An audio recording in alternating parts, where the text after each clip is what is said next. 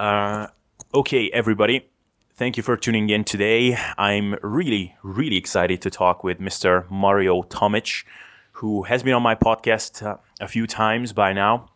Uh, we actually had an attempt to talk last year, and we had a good conversation, but unfortunately, the audio got lost at the end, so we couldn't share that with you guys. But this time, hopefully, everything will be all right. Knock on wood. So, um, Mario, first of all, thank you so much for joining me today. And uh, how are you doing? Appreciate the invitation, Abel. I'm doing great. Uh, and as you said, uh, last year we managed to touch base and uh, the stars weren't aligned. Uh, the whole thing imploded, uh, but I hope we can bring more value this time. Yeah, absolutely. Yeah. So, um, so let, maybe let's start uh, with what's going on with you. So, um, when I first got in contact with you and when I first came across your work, you were a kind of daily YouTuber guy. You were putting out putting up a lot of content, and um, you were really frequent on on social media. You were really frequent on YouTube, and kind of just talking about some general fitness concepts, helping guys to get lean, help guys to build muscle. And uh, you were kind of a part of my daily life because you always popped up on YouTube. And now, after two years, you are still in the fitness game. You're still running a fitness related business. Um, but you're at a very different place. You're kind of in the background compared to what you were doing previously. So, what changed in your approach to content creation and um, what changed in your life? Like, where is Mario Tomic today compared to where you were when I first came across your work? That's a great question. And I think this is the first time I've been asked that question. And I like that you mentioned the word YouTuber because that's exactly how I feel like I was in that position back in 2016 when I was doing daily videos. And most people, I mean, people that haven't done daily videos, they don't realize how time consuming it actually is. And not just time consuming, but also how much mental energy it actually consumes compared to today, where I would view myself more as an entrepreneur. Uh, and uh, I think the responsibility and the weight on my shoulders today is much greater than it was back then. I was mainly flying solo. I was working with uh, clients. I was still doing my mentoring uh, program, and everything was going well. But the primary focus at that time was to expand and do this huge push to really let the world know what I stand for. So I put out some of the concepts and ideas and see how that's going to resonate with the community and with the viewers and the listeners.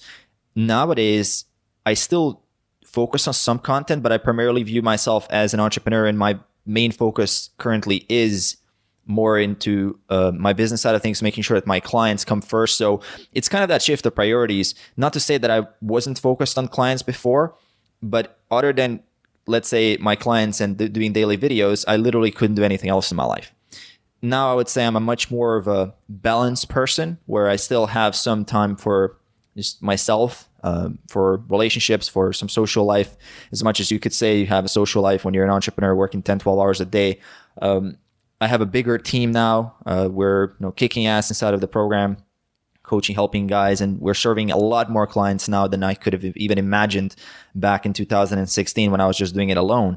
And I made this shift because that's really what I like to do. Um, I consider myself a, a, mentor and educator, and I can see that I can help a lot uh, when I work with more clients directly. And that was, I think, the biggest shift for me personally in my life as well to try to find balance and not to be as uh, more of like a black and white all or nothing thinker where uh, if you go down that deep rabbit hole of creating content every single day, which is great and it does help business grow and it's fantastic. And at the time, I think it was a great decision. But as with anything, there's a point of diminishing returns where if you go too far in one direction and you overuse that skill, which for me was creating videos at the time, I was overusing that skill and that created a whole number of problems in other areas of the business and my personal life and everything else. So I had to tone down that one skill that I was really good at, which is really hard to tell yourself, well, you're good at this, but you have to actually focus on something that you're not as good at. And that was a huge shift mentally. And it's a different person, I would say. Today, looking back, I would say more of a priorities are more clear. Uh, I know where I need to go. I have a better strategy. I think a lot more uh, about where where I'm going. So I'm playing it a bit smarter than just going through uh, just pure hard work, which is great and it's a great skill to have. You must absolutely have it, but you also have to have great strategy. Because you could your compass could be off and you could literally go in one direction and go around the globe until you reach the same place as you could if you just work smarter and just go across the street. So you can go across the street if you go around the entire planet and come from the other side, or you can just cross the street. So if you take that analogy, I would say that back in 2016, I was more like the guy, okay, let's go around the planet. so I'm, uh, I'm, I'm happy I made that shift, and I think it was the right moment. Yeah, um, very interesting. And just to reflect on what you were saying in the beginning, just how much time being a YouTuber takes. I would not consider myself a YouTuber. I'm, you know, I'm putting out content at least once a week, sometimes two or three times a week. And, you know, like I'm sitting down in front of my laptop camera. I have an external microphone and I record my sound. And the end result is just, you know, just one static picture of me talking. And uh, the video, let's say, is 25 minutes someone would look at that and would think that, well, like this is 25 minutes. It must have taken him around 25 minutes to record that. But actually, the whole thing, like the mistakes I make while speaking, editing that out, and uh, kind of thinking about what I'm going to say so that it's sort of concise, the whole thing will take at least like three hours. And that's like a 25 minute video, which is like not some super high quality, super well edited with um, kind of just. Uh, filler footages and everything that you put into it. So the types of high quality videos that you were putting out there, I mean, they must have taken much longer than that. Um, so people greatly underestimate just how much work goes into doing videos for YouTube if you want to make those high quality. And um, so to expand on this a little bit more, like if you look back at that time when you were doing the daily videos, like um, obviously it's much different to reflect on what you're doing when you're in the moment. But now when you look back at that time, how do you what what are the feelings that come to your mind when you look back at the time like was it fulfilling what were the things that you liked about it what were the things that you didn't like about it that were the most stressful um, what do you think I think the pros definitely outweigh the cons. I look back at it as a huge achievement. I mean, doing daily videos for a whole year, it's something that not a lot of people can do. Uh, it's really, really difficult. Most people give up after a few weeks. Uh, so there's definitely a lot of pride looking back at it. And it feel, feels great. I mean, it improved my English a lot. It improved my life a lot. It improved my uh, business grew because of it. At the time, I think it was the right decision. Now, would I tell someone else today in 2018, hey, go and do daily videos? I don't know if that's the best strategy today, but at the time, in that moment, it was. And I basically would classify it as 80% awesome. And then there's 20% of stuff that actually happened because of it that I had to miss out on some other things. But I think the pros greatly outweigh the cons and even the personal relationship stuff that you go through and you annoy people which is very normal and as you said it three hours to make a 25 minute video add on top of that travel and filming videos in different locations around the city uh, going to a place specifically to film a video that is outside of the city then going back planning the content publishing the content editing the content putting everything together it does take a tremendous amount of time your whole day basically just goes toward that and that every day so that's huge. I mean, it taught me a lot about consistency, uh, work ethic. definitely improved my thought processes, improved my uh, teaching ability, improved a lot of different skills that I still use to this day, and I keep iterating and keep improving on. As a public speaker, I do a lot of events now, and that's actually been very helpful for me. And another thing is that it does help you grow your brand. At that time, I was basically unknown starting 2015, late 2015. Nobody really knew who the hell Mario Tomic was end of 2016, it completely changed. And today, it's not uncommon to walk down the street and even in some random city that you wouldn't think there's anybody, there's people, oh yeah, you you know that guy from YouTube. Even to this day, even though I'm not posting as much, there's still that ripple effect. And I think that reflecting back, I, I gave it my best and I don't think in that moment I could have done it better. Now looking back, of course, you can see a lot of flaws in the ways you could have done it better, but in the moment I think I did the best I could and the sacrifice and whatever else is absolutely worth it. And anything like that, if you set a, a really big goal at the moment back in 2015, I remember late 2015, I, I actually said to a couple of friends, look, I'm going to do daily videos for a year.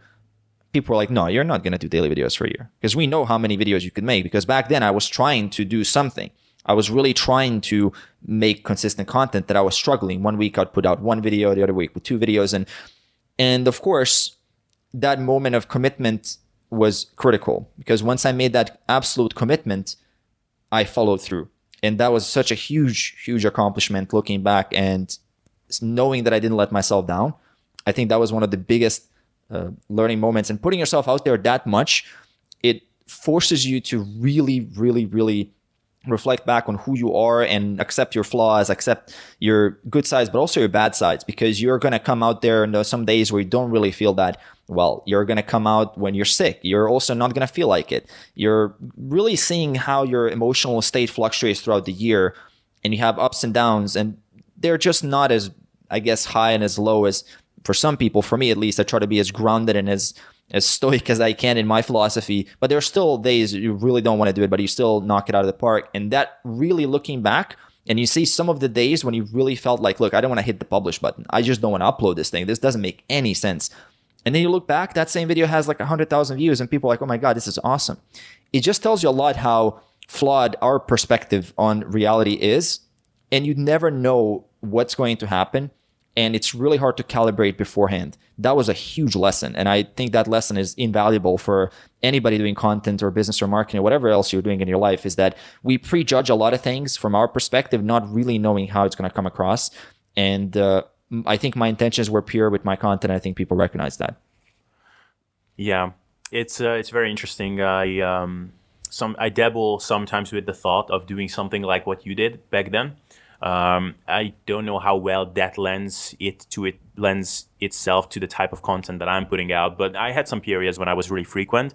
In retrospect, I did put out some stuff which now I look back at it and I'm like, oh my god, like it's cringeworthy. I was just listening back to a podcast that I did like a year ago, and at the time I thought it was really good, and I, I I had to stop listening to it because it was atrocious. Like it was it was terrible.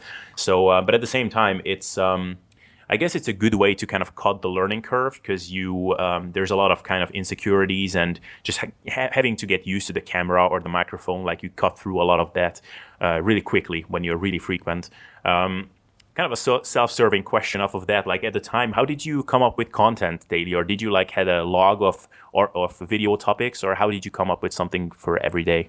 Mm-hmm all my free time was spent on researching what to talk about. And when I would pinpoint the exact topic, what to talk about, I was then spending more time researching for that topic. And then new topics would come up from the research on those existing ones.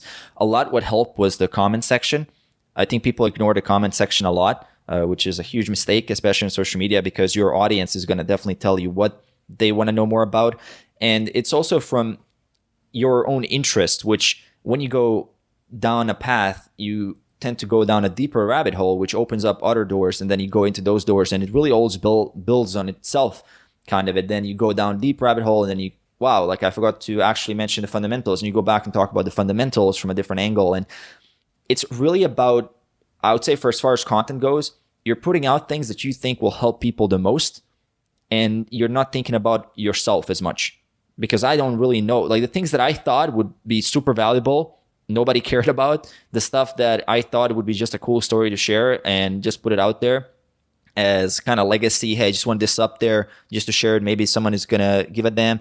That actually did really well. So it's hard to know what will do well and what will not do well. But once you have enough videos out there, you can actually see what your audience likes the most.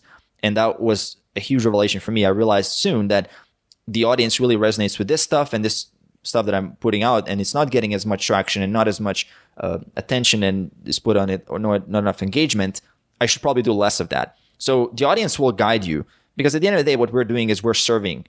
It's not that we're just putting out random stuff. We're here to serve with our content in a way, and of course, someone will be interested eventually in getting more of your stuff or working with you, and that's then a part of where you get sort of one part of that, but the majority of it is really serving. Hey, how can I put out something that will help but you don't know really what's going to help until you ask and until you do something. And I think that's um, one of the biggest challenges with daily videos is that people think, well, there's not enough content or there's not enough I could talk about. In part, that's that's true. When you start out, you don't really know, but soon you will find out. And of course, there's going to be days where it's just going to be blank. And one thing with creativity is people assume that creativity is just something that you either comes or goes and it's unpredictable, whatever it's a habit. Uh, really, it is. Like it is a habit. You become creative. You become better at figuring out what you're going to talk about, and it just naturally happens because you're in that state of mind. It's a different state of mind. That's one of the hardest things with being a daily YouTuber and doing something else is because when you're doing daily videos as a YouTuber, you're fully immersed in that. So I was at the same time reading a lot. I was reading, I think, three books a week on average. And everything I would do in my life was really centered around okay, is this a valuable thing that I could teach someone else? If I'm having ice cream with my girlfriend, is this a moment that I could basically explain in a video from some angle that will help someone else who wants to do this, who is also traveling or doing something like that? So it's all about all about really okay, what do I put out there? What do I put out there? That's the stressful part about daily vlogging that I don't actually like. But um, yeah, it's hard, man. Uh, I would say it is hard. I'm not here to say it, but it's easy. It might sound like it's easy when I you know lay it out like this, but it's it's freaking hard and it's worth it, but it's really, really hard. And in the moment, uh, looking back, I felt like it was hard, but now going back to it, and if I would want to restart that again, I would definitely need to build up the momentum to get to that point. And I think that if I would start daily right now again, a lot of things would have need to be sacrificed and I would have needed at least another couple of weeks of daily to get back into that state of mind where the next topic kind of naturally comes. And I had a huge list of topics for the next two years. If I needed topics, I, I was just always writing down in Evernote what would be the potential topic. And whatever resonated with me in the moment the most, I was just talking about that. Absolutely cool. Thanks. That's a very very interesting insights. Um, so I am uh, I'm wondering. So that's your days were at, the, at that time were spent mainly being immersed in the whole content creation and, and YouTubing world. So how how do, do your days look like uh, these days? Like, what sort of activities take the most out of your days these days? What is the main part of your work? And mm-hmm. I guess maybe like a simpler question: How does a typical day in the life of Mario Tomic look like these days? Yeah, uh, quite simple. I try to keep things as straightforward as possible. Wake up, uh, spend some my morning doing my classic stuff, my routines, going out, seeing some sunlight, eh, and just daylight in general. Uh, making sure that I wake up, I jump out of bed, get myself ready and uh, kick ass with the to-do list that I've came up the night before. Ideally, that's what happens 80% of the time at least. Uh, I have something to do already pre-planned and I spend after I finish that work block, I usually have a series of meetings uh, with my team. Uh, so there's either one or two meetings every day, at least one. Um, and then after that meeting, I will probably then focus on more client work. Usually that's the that's the biggest three priorities. So uh, the number one thing I need to do that day, which is something usually new related to what I'm trying out or tightening certain processes in, in the company or in certain systems that I need to correct, uh, certain creative things that I need to do. Uh, either from my backend in my coaching program or something else that I need to adjust and tweak based on the data that's available. Um, then a series of meetings, and then I again follow up with some more uh, creative style work. Uh, I will then, of course, find time to hit the gym as well, which is really critical. Um, I will focus on my nutrition currently is automated completely.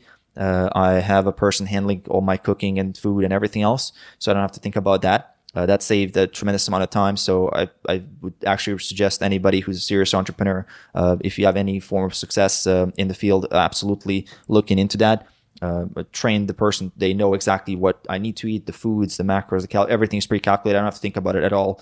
Um, I don't do my shopping. I didn't do my uh, laundry. I didn't do any of those things. Uh, basically, I've identified what are the things that are you know five dollars an hour, ten dollar an hour things that I didn't do those, and I focus more on things that I can only do myself. I do also have thinking time. I have reading time. Uh, thinking time is something new that I've implemented just in the last few months. Uh, literally have an hour a day that I don't do anything but think, uh, which is very interesting. Um, and uh, a lot of it came from a lot of my great uh, stuff that I tested came from those uh, moments where you're just it sounds silly, but you're staring at a, at a wall and just daydreaming and, and thinking about things. And that's after a long bout of uh, very linear type of work. Uh, so yeah, the day is, I would say the day is almost completely planned out. Uh, it doesn't sound very exciting, but it is completely planned out, very, very, very strategic. So getting squeezing into something that let's say I'm, I'm very protective over my time. So if i want to get something on my schedule it is gonna it's definitely gonna be a, a challenge. And that's how it's supposed to be. And uh, i've over the years i've been becoming more and more protective over my time and over my mental energy as well especially my uh, decreasing my decision load in the day. So i keep the number of decisions at a bare minimum uh, for anything other than what are the main priorities for me in the moment, which are usually related to my business. And uh, that's what I'm focused on right now serving clients. I mean, clients come first. That's the main uh, principle of our business model. And uh, that's what I'm mainly focused on. So I hope that gives you some insight. Uh, of course, we can go into some details on, on the components, but yeah, it's all pretty much planned out. Yeah, uh, that, that's great. And, um off of that, a another self-serving question, but I think this can be very, very helpful for many people because I think I think this is a kind of a big weakness that a lot of people have, and um, it creates a lot of inefficiency in the lives of many, which is especially for me these days that a lot of my days are kind of in a more of an entrepreneurial fashion, the way they flow. My biggest challenge is um, adhering to a, a, schedule, or not even adhering to it, actually coming up with a schedule that makes sense, especially when you have a lot of tasks in the week which are kind of more creative in nature and, and a lot of things. For example, when you were a YouTuber, you were doing a lot of things that you had. Um, no clear deadline that someone else have set for you and um, not clear feedback right away as to whether what you're doing makes sense or doesn't make sense. So I think a lot of people have things in their lives that they want to do, they are important to them, but there is not like a clear system as to how they should implement those things as compared to when you have a day job, when you have clear responsibilities that someone sets for you, and there are just certain times when you have to get those done. So how have you gone about uh, planning, creating a plan which is realistic and is something that you can adhere to? And um, yeah, what are the systems that you have in place for that? If this question makes sense. Okay, so what's really important is to identify what are the things that you personally need to do, and what are the things that you are the only person that can do that in the moment with your abilities. That's the most important thing you need to define. What I found the biggest obstacle to focus is having other things come in the picture. So distractions. So if you eliminate distractions and unnecessary things, you naturally will become more focused on what you need to do, and you naturally will bring out a certain structure to the thing. And it, then, this, and if any structure you have, it's going to become more effective. And the problem with those distractions is that you will find yourself doing what is called busy work. You're going to do stuff that doesn't make any sense for the, what you should be doing right now. You're going to be, you know, rewriting some random stuff on your on your website on a page that nobody actually visits, or or something similar to that. That is really not the main thing that you should be doing. So a lot of it comes down to keeping the main thing the main thing. I'm a really big fan of at least thinking about the idea: what do I need to get done tomorrow? What is that thing? And the night before, you're waking up with a purpose. The least of my, uh, the, the worst thing you can do. So the thing that is the least effective for me personally, and I've studied all the productivity books, I read every system out there, is waking up and then deciding what to do. That day is almost always going into an unproductive direction compared to a day that I have some of an idea what I need to do. Now, how to actually discover what you need to do, what you don't need to do? Well, uh, let's say if you calculate your time as uh, as worth a certain amount, let's say your time is worth five hundred dollars an hour, and uh, and you're you know, copy pasting some spreadsheet data, and you do that for for like I don't know ten hours a week, maybe maybe just an hour a day. The real question is, would you pay five hundred dollars an hour to someone else to do the same thing? If you wouldn't do that, then you're you're not doing the right thing. So you're just not spending your time wisely. So a couple of those important things and doing what I call the time audit. So you literally just take your 168 hours that you have in a week and you break it down and hour for hour in a spreadsheet, you write what you've done. And you do that for two weeks in a row. You're going to know exactly where your time went. You're going to know what you spent your time on. It's a brutal exercise. Like most people listening to this will not want to do this. It's really hard to face the truth of how unproductive you are. And I think uh, based on some data that I recently checked out, I think an average CEO gets about know, 20 minutes of work done a day, something like that. Like an average successful company CEO, uh, really disturbing statistics.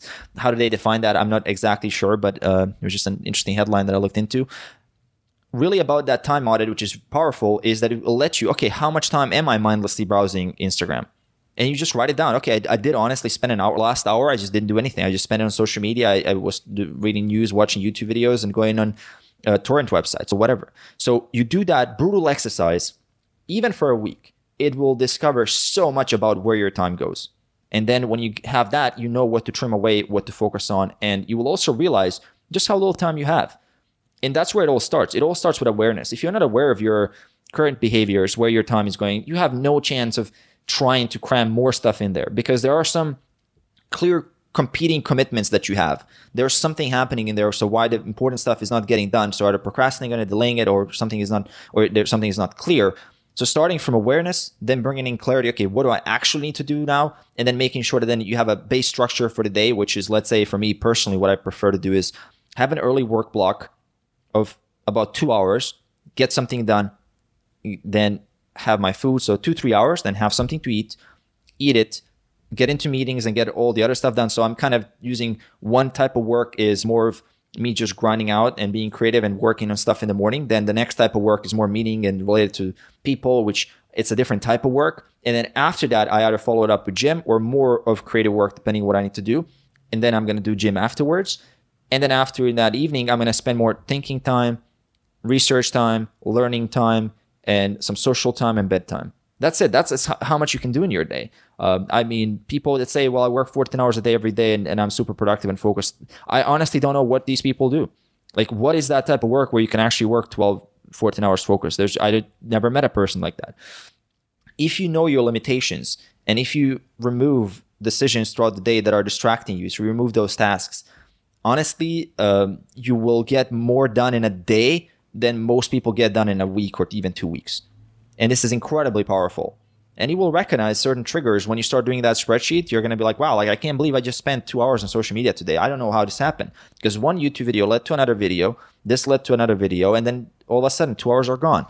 The real challenge of being a human being is that most of our behaviors are automatic. So 95% of behaviors are governed by the fast thinking side of our brain, which is completely automatic. So it goes on impulses and goes on instant gratification, whatever is currently available. You don't have any control over that. And then you have the slow thinking side, and I'm sure you're familiar with the work of Daniel Kahneman, probably most people if they read their, his book, is really governing only about 5% of behavior. So if you're not using that 5% to somewhat control the other 95%, your week is just going to fly by. You're not going to get anything done. And that's what I see a lot of, especially freedom entrepreneurs or entrepreneurs in general, have a big challenge with, is they're moving away from this nine to five structure, but now they're moving into a completely freedom based uh, planning which has no structure, which is just no plan whatsoever. I wouldn't even call it planning. It's just like, well, I'm just going to wake up and do work. That's not a plan. And what happens is you basically just end up wasting a tremendous amount of time barely getting anything done. And that's why most people are stuck and they have a really, really hard time actually growing their business or even getting time to do their fitness tasks and relationships and proving anything in their life because of this fact that they, they return back to the 95% of uh, behavior, which is just completely automatic and unplanned and, and not very purposeful. Yeah, so uh, I think that's really well laid out because I experienced this a, a, lot of times that when you move into a direction where you're kind of your own boss and you're dictating your own schedule, the, basically the key is to create the the same sort of structure and system as what you would have if you had an actual nine to five day job and when you have clear tasks set by someone else and you have no choice but to follow those guidelines. And that's basically the the real challenge of anybody who wants to set their own systems and and create their own schedule. And um, i think that time is something that as you said when you start becoming more free that is when it, it becomes just incredibly challenging to to basically be to use your time in a really economic way. And um, time is something that you only recognize the value of once you have a limited amount of it.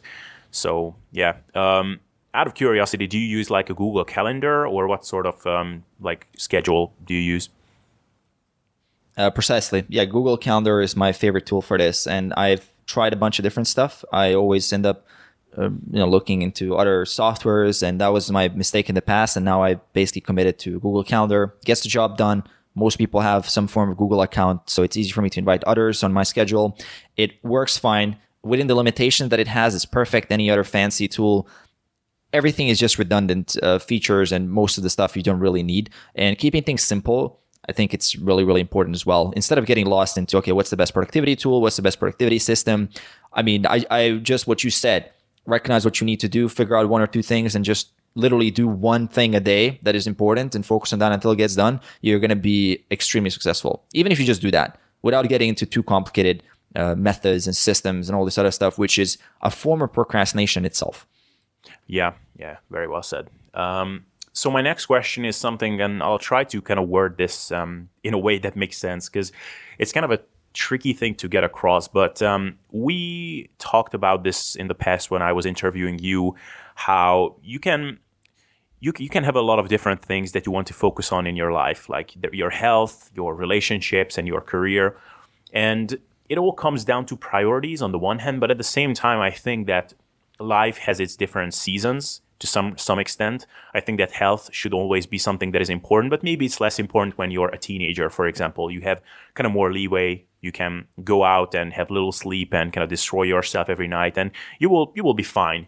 Uh, there are just some stuff that you can get away when you're younger that you can you can't get away with when you're older, uh, and kind of the same applies to relationships. Like relationships are always important, and having a strong network is always important.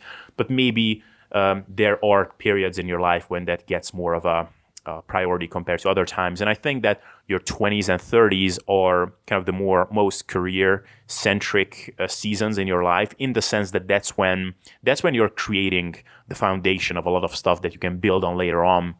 So I think that if we look at the typical person that is going to listen to this, who will be someone in their 20s or 30s like what do you think is a good allocation of their time like if you had to put an hour number on it like this is how much time they should be spending on their health. This is how much uh, how many hours they should be spending on their relationship.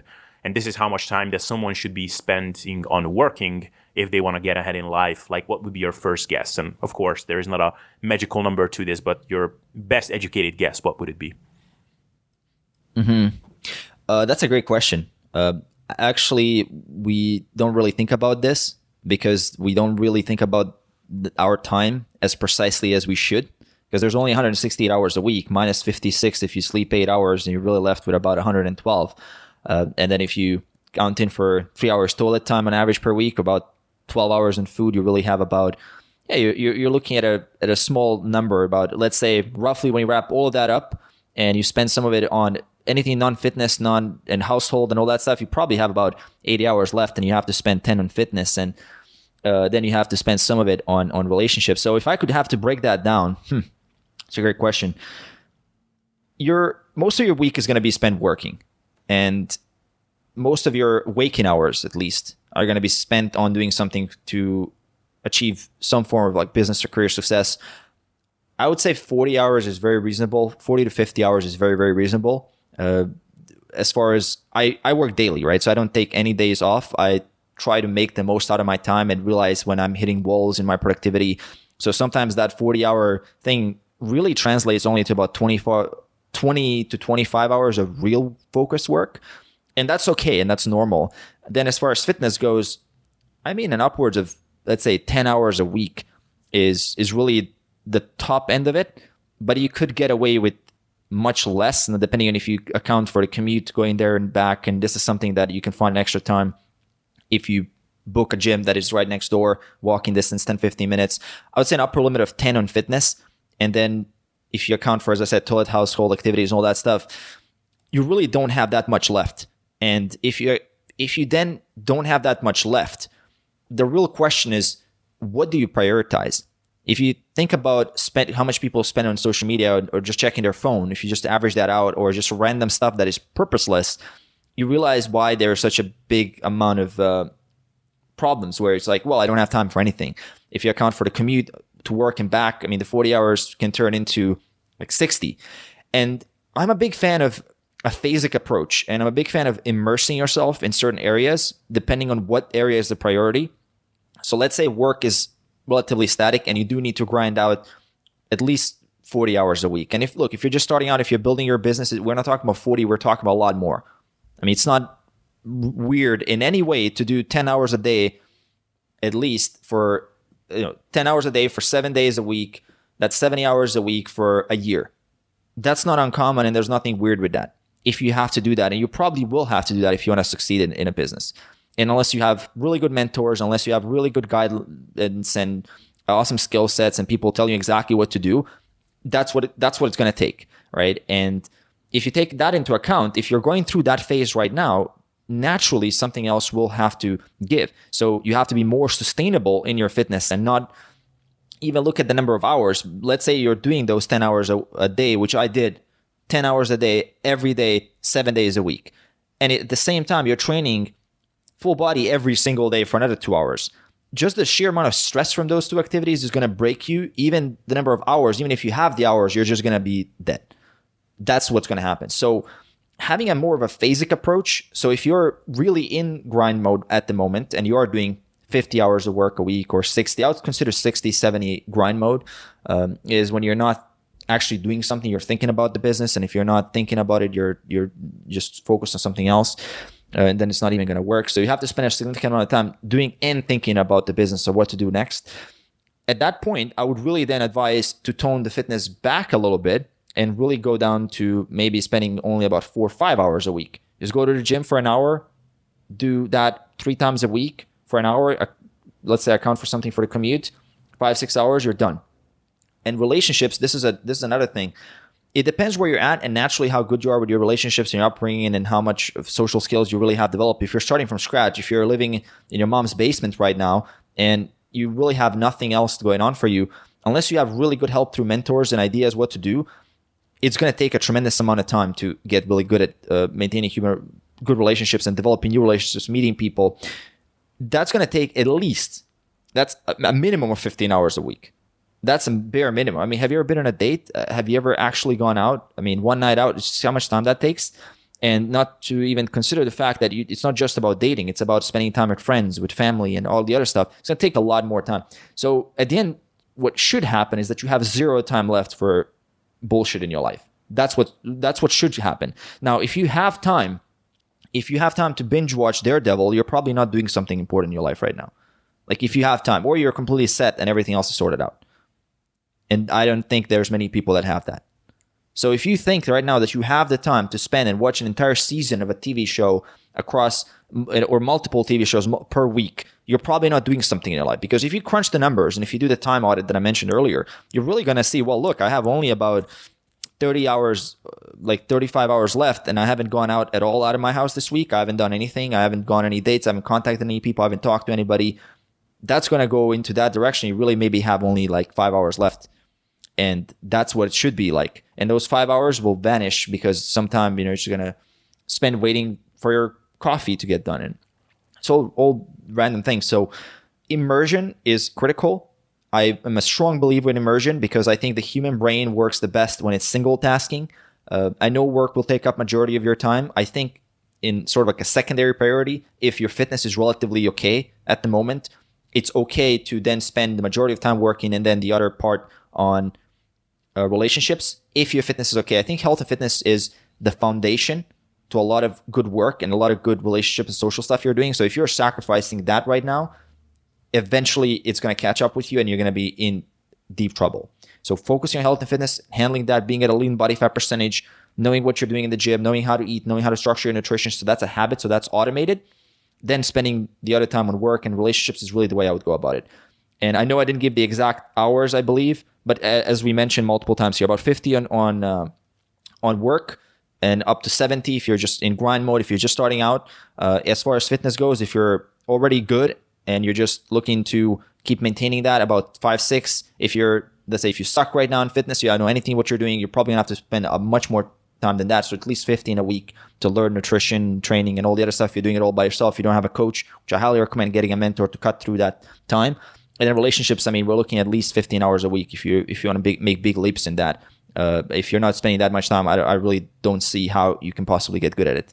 Yeah, and and I think that that is, um, I think anybody who is ambitious and has big aspirations to do great things in their lives, I think succeeding at any of these things is okay, and even failing at these things is okay. The only thing that's not okay is being bored. Like if you're bored during your days, if you don't know how to spend your days, that's the only thing that you need to change because that means that you're not trying hard at any of these uh, domains to get ahead. So, um, speaking of uh, spending hours on certain things, like um, around your YouTuber days, uh, you were pretty hardcore with your training. Like you were uploading some daily uh, video logs of your of your training, and you were doing like full body training, like two hour sessions, six days a week. Um, how have your approach changed to that? Because as you said, like grind mode in work and doing that, that can break someone. Uh, that's a great question. I did make uh, significant changes to my approach. I would say my approach right now is much more. I'm, I'm much more aware of my total amount of stress that is coming into my system. And so, if I do try to approach, let's say, a very high volume uh, routine with the high frequency, it's just going to break me. I've tried it, and it's not that I didn't try. It just doesn't work out. You're constantly in a phase. You're constantly deloading. You constantly you're not able to make any progress, and you're always uh, you know, thinking about if, if it's this little thing or that. It, it, at the end of the day, it was really just a massive amount of volume uh, that it, that was uh, spent on that. My current approach that I have, I train every other day for the most time, um, and sometimes if I travel, I'll train two days in a row, and then I'm going to take two days off. It's okay to take a day off. Believe it or not, I used to think it's not. Uh, so I do take a significant time to to rest, which I was really not doing before. Again, it was more, more black and white. Now it's much more sustainable. My results now, I would say, are at least equally as good as as I had before, if not even better. Because considering my current amount of stress and focus that I spent on work, it's impractical even to think about training full body every single day. And two hours is generous. It usually takes much longer if you account for the commute, the warm up, and all the other stuff after a beat down long day you're, just basically coming home back at you know, 10 p.m. and you're dead. Um, and you basically wait for when it's time to sleep. At the moment, my training session, I think my longest training session would be an hour and 10 minutes. I don't think it's that much. Even that hour and 10 minutes is like, if I'm really generous with some muscle groups that, uh, like arms and, and, and things like that, I'm, I'm mainly focused on knocking out some compound lifts. Let's get those done let's throw in some isolation if there's time left. I use a lot of strategies like myo reps and strategies like uh, pairing the sets and low rest periods and just getting that out of the, just getting that done. I might throw in a cardio session from time to time in there as well. Um, and it's really a very sustainable approach where I'm still, of course, being very purposeful with it. I'm measuring things. I'm progressing with things. I'm moving ahead. I'm moving forward. And that's the most important thing. I can see now what's my maximum recoverable volume, if you're going to use MRV for this to describe this, I can know exactly where my MRV is right now uh, in looking at my work and everything else that I have as a priority. And I'm very, I'm in a very happy place at the moment when it comes to my training. And I'm not sure if I will in the future. I mean, I might probably go back at some point to a more higher volume and just alternate between high and, and and low. I think that's a very smart idea if you can. Uh, but I'm more in that moderate range. I don't think I train any muscle group more than like 12 sets per body part per week. I don't think I do that. Uh, if I crunch the numbers, I need to do that for this training block that I that I'm about to get into. Um, but yeah, it's, actually much le- even less than that for some of them. So it's a much more sustainable approach uh, for me personally. And again, the results are at least equally as good as from what I can see because I feel like I was uh, burning out quite a bit. Awesome. Um, and and speaking of that, uh, you work with a lot of uh, kind of high performing entrepreneurial type guys uh, who have busy lives and are often in grind mode. What do you find is something that they can handle? Like guys who have a limited amount of time for recovery and uh, just a limited amount of time that they can dedicate to their training, but they still take their progress very seriously. Uh, what did you find is kind of their MRV, if you will? Yeah, great question. Most of my guys, I would say that we, I don't think we have a single person training more than four days a week in the gym. Uh, it's just not practical for most of them. And if they're traveling entrepreneurs, it's usually even two to three times a week. Uh, and some of the sessions, maybe two in the gym and one at uh, like a home hotel kind of setup. Uh, I would say, as far as the actual dedication of volume, I don't think I have any one of those guys going higher than 10 sets per week per body part. Uh, I might have an exception to that rule, but it's certainly not anywhere close to 15 or plus. Like it's just not. There's no time for it. There is, but it would be too much either stress or the limit factor is just impracticality and they just get uh, burnt out in that day and then they have to go and do a bunch of meetings afterwards or something like that and majority of them like to train in the morning so taking that much out of your day it's just not necessary in a sense like they're to get to the they're to get to their goal and they're to make it a very sustainable lifestyle. At the end of the day, it's it's really about sustainability and it's about them building up their themselves as an identity of a person that doesn't miss workouts, who's very consistent and getting 95% of the gains and they're still getting incredible progress. So that last 5%, it may take them a tiny bit longer time to get there in a scope of like 10 years, 15, 20 years, what you're looking at, but they're going to eventually reach it. And we're looking at a lot of having a plan A, plan B, plan C. So there's a lot of structures and systems in place where the gyms are changing all the time. The the hotel gyms are crappy and they don't have anything that you can practically overload with. So we have to work around that. So it's really a very iterative approach that I have with a lot of my entrepreneurs is that if some weeks they we have different versions of the plan. So if some weeks are, let's say, lighter weeks and they're taking a month of holiday and they say, well, man, look, I can train harder because I want to push myself even harder. Do you think I can throw in one more day? Sure. We just do that. We just make sure that that can, uh, that, that fits a good overall structure that we have and we can periodize that in. Works really well. Then if they're going through, hey, Mario, look, grind mode, I'm traveling three times per week in the next two months. What is the minimum effective amount of workload that you recommend? And we figure that out because it, it has to change over time and that's what I think coaching and mentoring is in one sense about is not getting stuck with this very rigid plan where you just give someone and it's okay this is the best and that's the only if you can't do that you're a failure. Instead of looking at different versions of a plan different plan a plan b plan c plan d and whatever the person finds the best for them in the moment that they can stick with but it's still optimized through what we know through uh, evidence-based practice what actually delivers the best results. If you combine those two i think most people will find training extremely enjoyable enjoy the benefits of it and uh, they can actually stick with it. Because adherence at the end of the day is the biggest issue which everybody's uh, ignoring. Uh, and i say everybody i mean most people are just ignoring adherence and they're just so focused on whether it's you know 19 sets per body part or 20 sets. It doesn't really matter because nobody's doing either one of them right? So uh, my job is really focused on uh, more on behavior change, consistency, uh, designing a lifestyle, and really making sure these people can execute and um, have this as a part of their life forever, instead of uh, trying to necessarily find, you know, if this uh, one extra rep on this particular uh, rep target would actually do something. Because at the end of the day, if they're not doing it, it's not going to make any difference. Wow, that was um, that was I loved every moment of that rant, like because it because it's right on in line with what I believe is is something that a lot of people can sustain, and um, it's one of those things like you may get to your goal a little bit slower if you err on the lower side of things, but if it's something that you can sustain, not get injured in the meanwhile, not get burnt out, and not get into some kind of a protocol which requires you to just spend so much mental resources on managing your workout, getting it in on time, having the necessary time of uh, availability in the first place to get your sessions in, then over time you're just going to make so much better progress. So I loved what you just said there.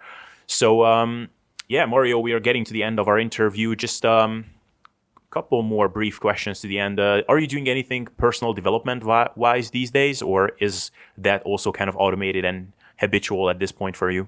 Uh, what do you mean by personal development? Uh, not sure what you mean. Uh, personal development. Yeah, that, that's a good question. What do I mean by that? So, um, do you do uh, do you have uh, rituals that are specifically designed to just improve yourself uh, as opposed to like having a clear like measurable outcome in place? So i wouldn't classify training in here. I wouldn't classify working in here even reading necessarily uh, but something like meditation or cold showers or anything like that that's that's awesome. Uh, yeah, you mentioned reading. I would consider reading as the biggest contributor to my personal development, and I read every single day. Uh, that I haven't. I think I haven't skipped a day of reading. It's like five, six years probably. Um, every day, I, I feel like when you go to bed every day and you look back and you just have this inspiration, at least a, a level of inspiration from some material that I've got and kind of sparks some new ideas in your mind, even if it's not something necessarily brand new that you learn, but reinforce some fundamentals that you knew from before reading has been such a huge thing for me. Um, as far as like other strategies where I'm really big on is actually stress management strategies. So I do make sure that I have, as I said, thinking time, uh, walking time for my uh, relaxing my stress, uh, play time. Uh, that's been really huge. So dedicating some time per week uh, for a day or two where I have a specific amount of hours where I'm doing things that are they have no end goal other than just being fun like go in the zoo and just like yell at some animal, like just like do some random stuff like that. You know, it's like have some time that doesn't have a purpose in itself and just is playtime. Uh, and just you know joke around, have fun with friends, and uh, having some of that is be, being really helpful for recharging. As far as actual cold showers, that's currently not a part of my plan. Um, I don't ever take warm showers though, so it kind of I guess I'm in between. I don't go out of my way to uh, to make them cold. Uh, as far as other personal development, uh, journaling, uh, that is what I'm really a big fan of. So doing some gratitude journals and gratitude in general uh, is something that I definitely do, and that's what I practice. And um, it's really made a big impact. I haven't done this before because I honestly thought it was some kind of woo-woo bullshit uh, when I first heard about it.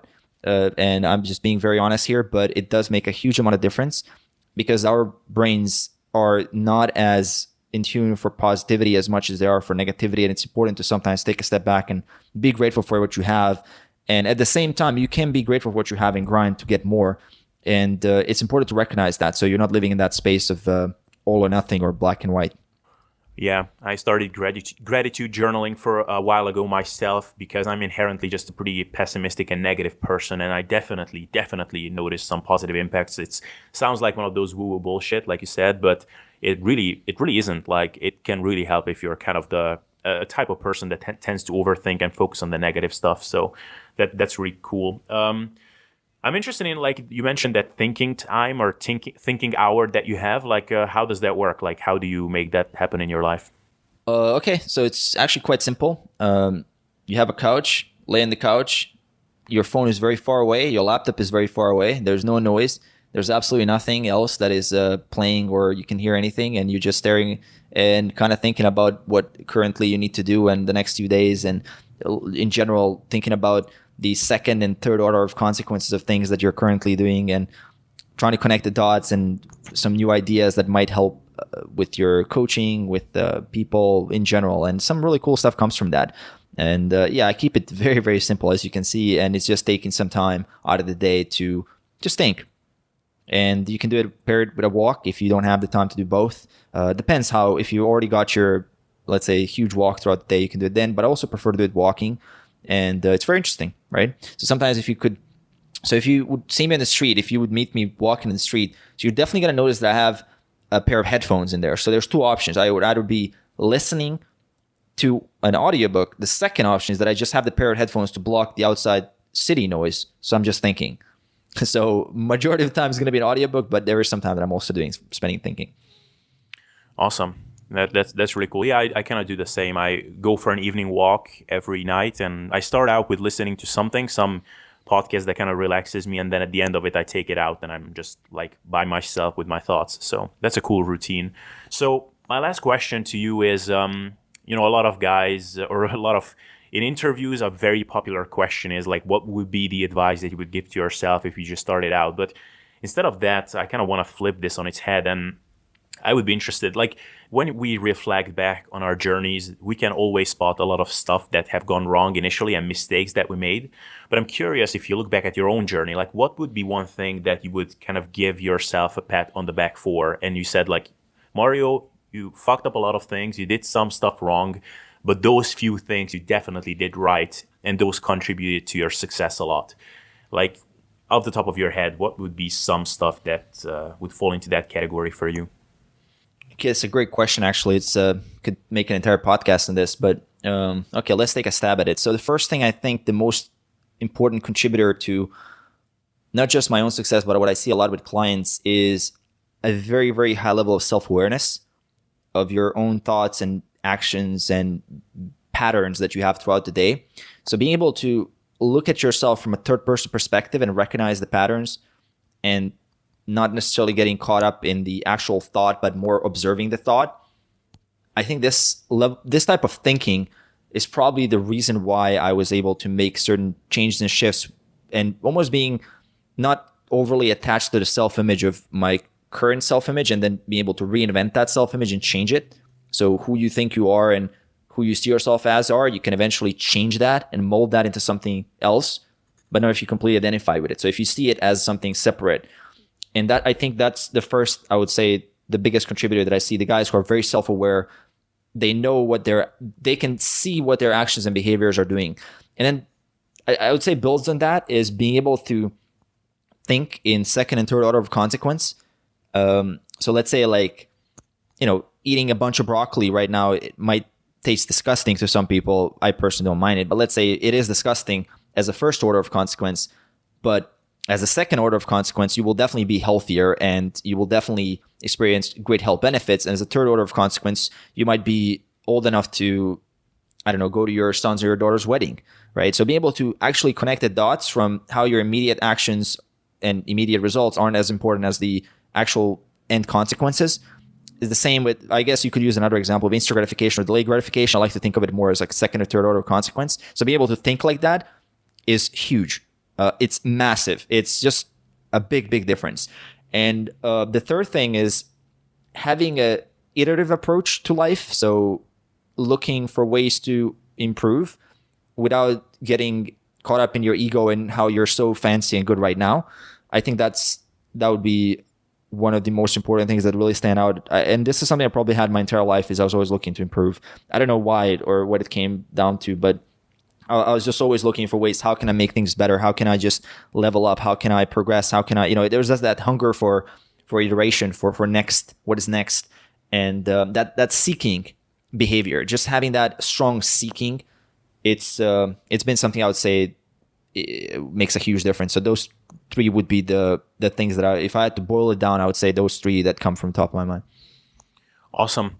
Uh, Mario, I asked you all my questions, so um, I really enjoyed this, and I'm really glad that we could talk again. And I think a lot of guys and girls will find or get a lot of value out of this conversation. So thank you so much for doing this. And um, yeah, where can people find your work, uh, get in contact with you, or check out your content, any of that stuff? Yeah, so the best way to do that is you can go to tomic.com. So T O M I C.com. That's my main website. Uh, there's a bunch of stuff there. There's my client results. There's, uh, there's actually a free masterclass in the front page. In the About section there, uh, you can read a bit about me and my story and, and everything else. You can check out some of the other stuff. There you can also find uh, contact for business coaching or for fitness coaching. There's a contact form as well. Uh, and uh, probably Instagram. it's Mario Tomic CH. So my first last name and an H at the end, the way you actually pronounce the name um, that's probably a place where you could get in touch on uh, on a on a basis that I share stories and stuff like that from time to time. So I share from what's going on in my day to day. So that I'd say those two places would be the best, and of course the YouTube channel. If you just Google my name, uh, that's gonna pop up first. So you can find some great value in there if you're interested in entrepreneurship, fitness, and, and how that all relates to personal development. I think would uh, be valuable. Alright, guys, I hope you enjoyed this episode and liked what you heard. And if you did, then I think you definitely love our SSD training and nutritional course that we recently put out with Børge Fagerli. This program not only contains a 12 week phasic training program that you can use to time efficiently and safely build the best body you can, but also gives you 4 plus hours of video lectures about managing your nutrition and lifestyle to not only look good, but feel and perform optimally. And besides this, you will also be getting some really awesome bonuses like Børge Fagerli's MyoReps and Zero Carb ebook. So if this sounds interesting to you, then go ahead and check out sustainableselfdevelopment.com. And of course, to not miss out on future episodes like this, subscribe to the podcast and you'll be up to date on everything we'll be putting out. So thank you for hanging around up until now and see you next time.